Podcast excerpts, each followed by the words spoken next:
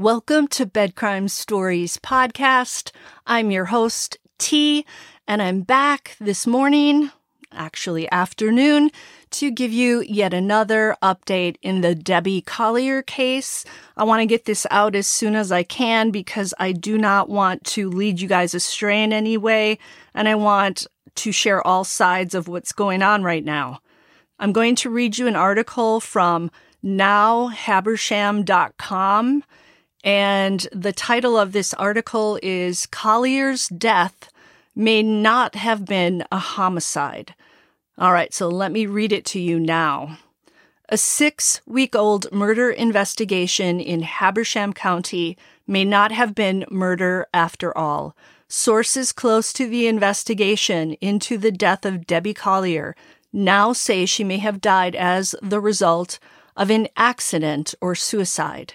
We may live in a world where we never know for sure, the source says. Cryptic message sent from Family Dollar. The biggest revelation in recent days was the discovery that a cryptic message and Venmo payment sent to Collier's daughter, Amanda Bearden, apparently came from Debbie Collier's phone. So the Venmo did come from Debbie Collier's device. At 3:17 p.m. on September 10th, Collier sent her daughter, Amanda Bearden, $2,385 through the Venmo payment app.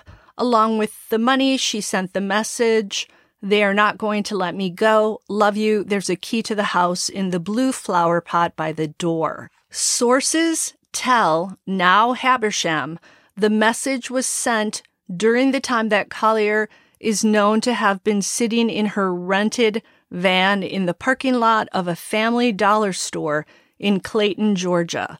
She also reportedly sent a text to her son saying, I love you.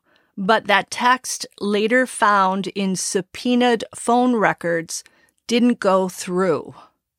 Shortly after the messages were sent on Saturday, September 10th, Collier's phone went silent. She drove away from the Family Dollar store at 3:19 p.m. and was found dead in the woods near Tallulah Falls, about 12 miles south of Clayton, 22 hours later. That chilling message and Venmo payment captured investigators and the media's attention because it indicated a possible kidnapping. However, within weeks of launching their investigation, Habersham County Sheriff's investigators dismissed the possibility that Collier was abducted. They zeroed in on people close to the deceased real estate office manager, and as they did, the scrutiny surrounding her husband, Steve Collier, Bearden and Bearden's boyfriend, Andrew Geigerich, intensified. Investigators questioned them and executed search warrants at their homes in Athens. And although investigators never publicly identified suspects or persons of interest in the case, Habersham County Chief Deputy Murray Kogod insisted that Debbie Collier's death was personal and targeted.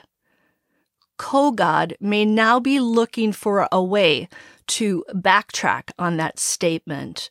While the state medical examiner has not released a final autopsy report, sources tell now Habersham it appears Debbie Collier may have died from suffocation as a result of a fire that she herself may have started.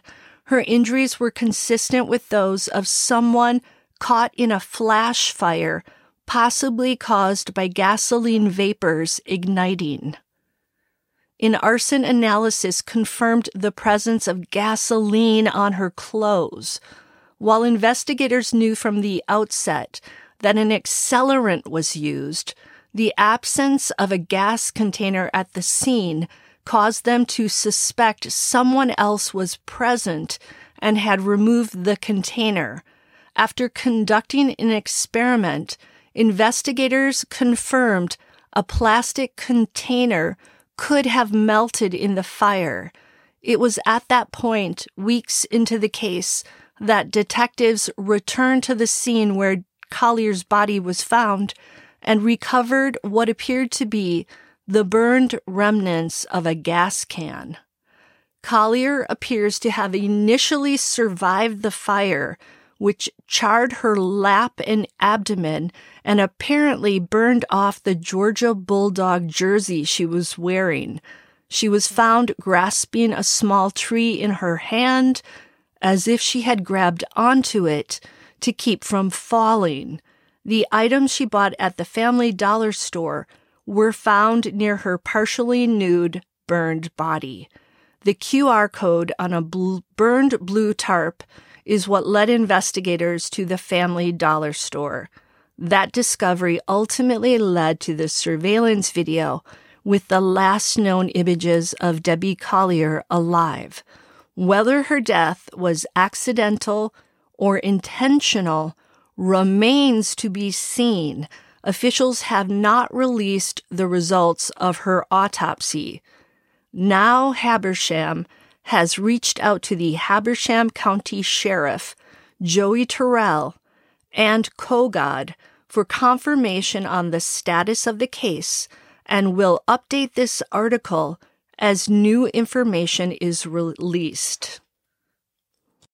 Okay, so that's the article out of the nowhabersham.com website.